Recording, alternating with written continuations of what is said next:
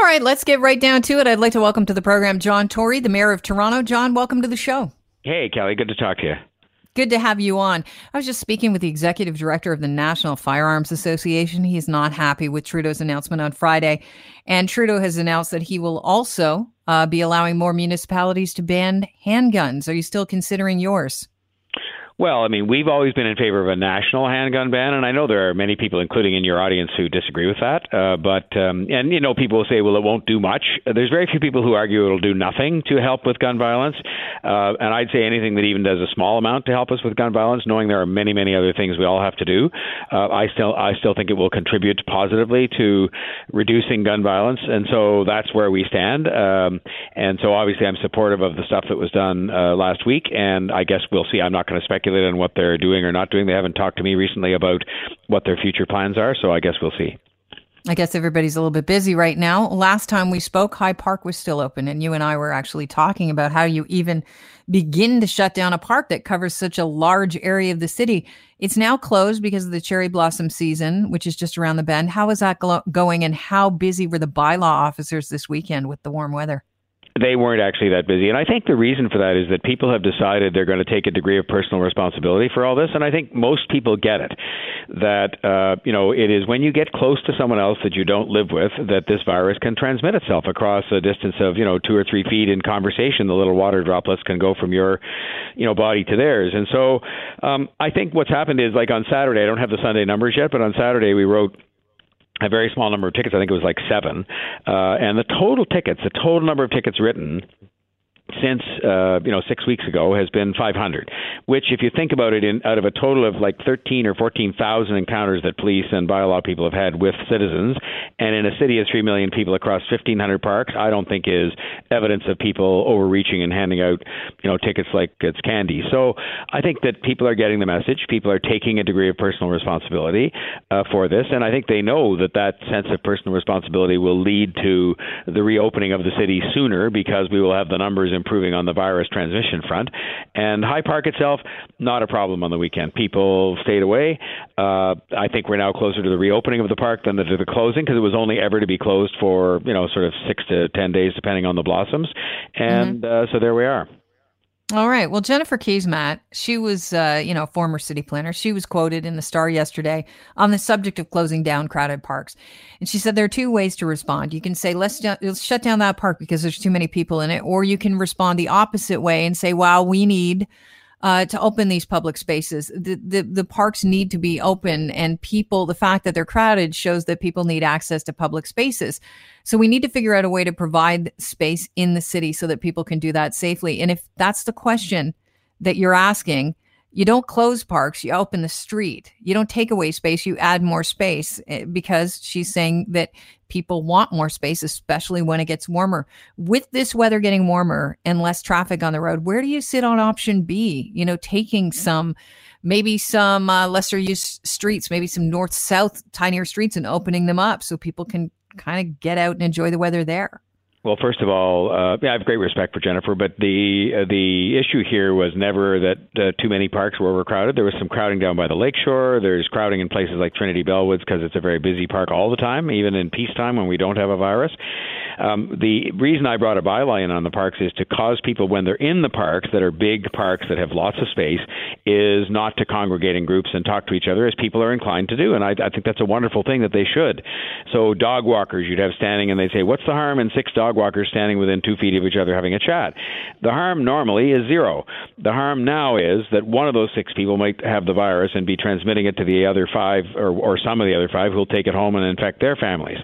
And so, the, the, so you know, we have lots of room in our parks. The issue is just that people have to keep their distance from each other. That does not take away from what I've said repeatedly, which is that we will take into account in post-pandemic planning the need for. Um, more space on sidewalks and streets where uh, called upon uh, to keep people safe and healthy.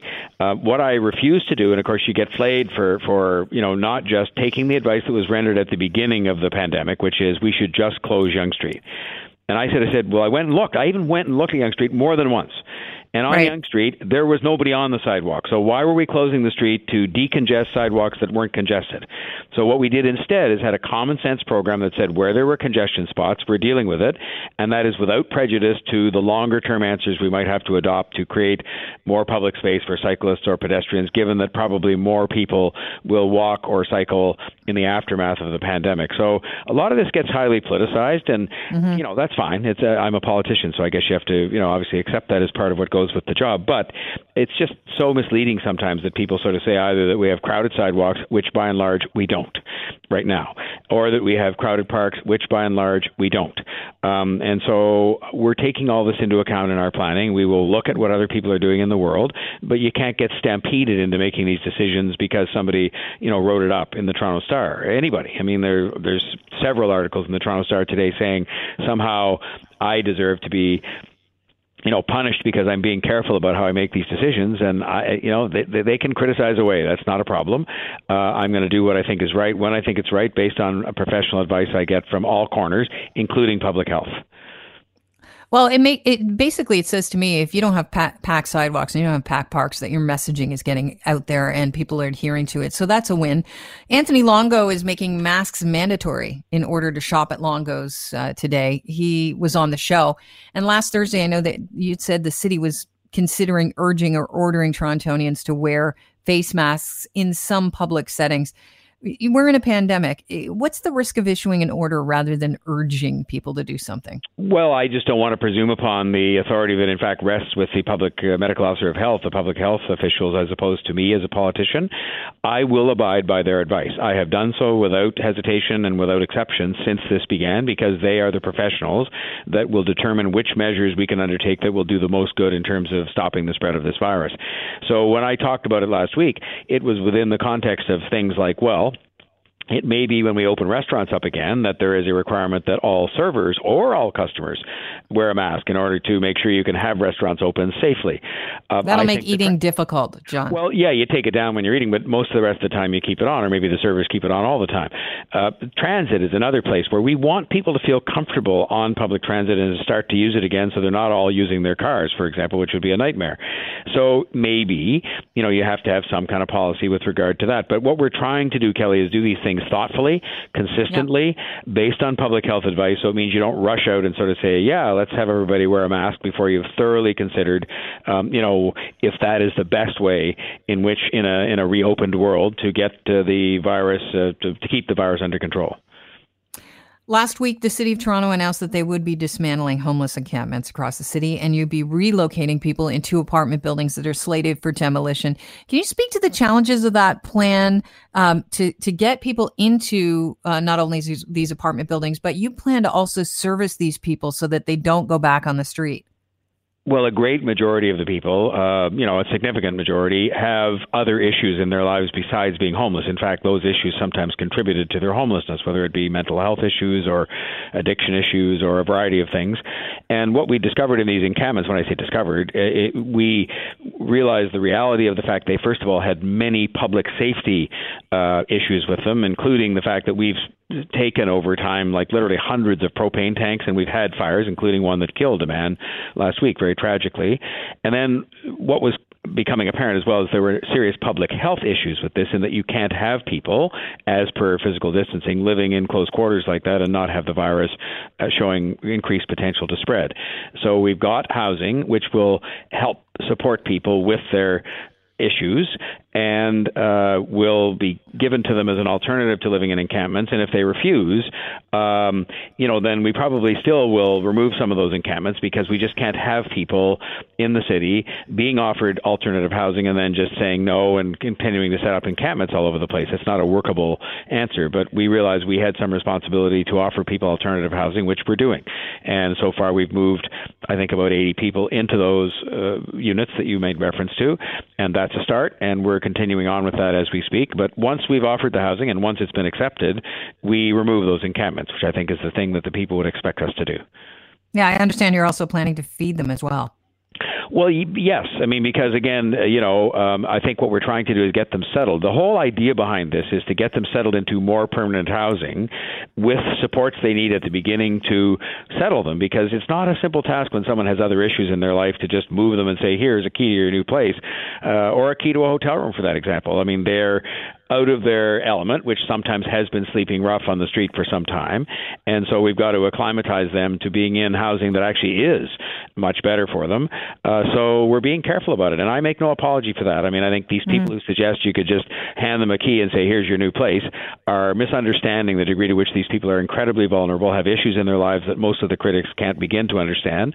And uh, those are the people I think we have a foremost responsibility to look after in a crisis like this these are going to be people that I imagine you'll be looking after for a long time because once this pandemic is done and this this developer that owns the buildings wants to demolish those buildings, you can't just kick him out on the street again, John. You've you've got yourself a tenants that you have to deal with two things about that. First of all, we recognize that, but we wanted to find a measure that would give people a decent place to be other than in a tent encampment, which we can't accept just happening all over the city, accept it either morally or accept it in terms of the city and its its, its uh, you know character. But the second thing is there are many many of these people, Kelly, who will have issues for the rest of their lives, and mm-hmm. that is a reality in a city of three million people. You are going to have people through no fault of their own who have issues with mental health, issues with addiction, or both, other circumstances that uh, cause them to be people we will probably have to provide some support to for the rest of their lives. I fall on the side of the line that says when it comes to a relatively small group of people like that in our society who are you know, incredibly disadvantaged relative to the rest of us and have issues the rest of us don't face, that we have some obligation to look after them, and, and that's what we do. And uh, so, yes, um, these are shorter term solutions, but they are people in many cases, not all, who we will have to look after for the rest of their lifetime, even if they're 25 years old today. And that's just uh, the human condition. John, I always love talking to you, and I always feel like I'm taking a lot of your time because I know you're really busy. Just very quickly, I just want you to answer one more question. As the province reopens, you know, parts of the economy, uh, will you consider lagging behind in the city of Toronto's reopening of some businesses, or will you kind of try and stick with the same timeline as the rest of the province? Well, first of all, my preference is that the provincial implementation should be done on a measured basis because I don't. I think while there's a group of people which I would say is in a minority who are really stampeding to have everything opening tomorrow morning, I don't think that's the right thing to do in the context of all the effort and sacrifice we've put into getting to where we are. Uh, so, so that's my desire overall. But will I be trying as much as possible, as often as possible, on as many issues as possible to mirror the provincial guidelines so as to avoid confusion and all that kind of thing? Yes, I will. Are there aspects of Toronto, including, for example, our transit system, which carries a million and a half people a day in normal times, that will require very extra special consideration? Uh, and will the numbers of people in Toronto coming back to work, hundreds of thousands, make it a slightly more complex undertaking? Yes, it is. So there will be differences with Toronto, but I would hope as often as possible possible we can follow uh, the provincial guidelines, which I think is so far looking like it is measured. It ha- I think it should stay that way and actually wait for the numbers to improve so we don't do this too suddenly or too soon, especially after all the sacrifice that's been made. But I'll be trying to work hand in glove, and we're doing that very well so far with the province. Well, John, I don't know how you do it because I know you are uh, all over the place. You're always uh, being interviewed. You're still trying to keep the city humming. So hats off to you and stay safe. We're doing our best, Kelly. You stay safe too, and to all the 640 listeners too. Thanks a lot. Cheers.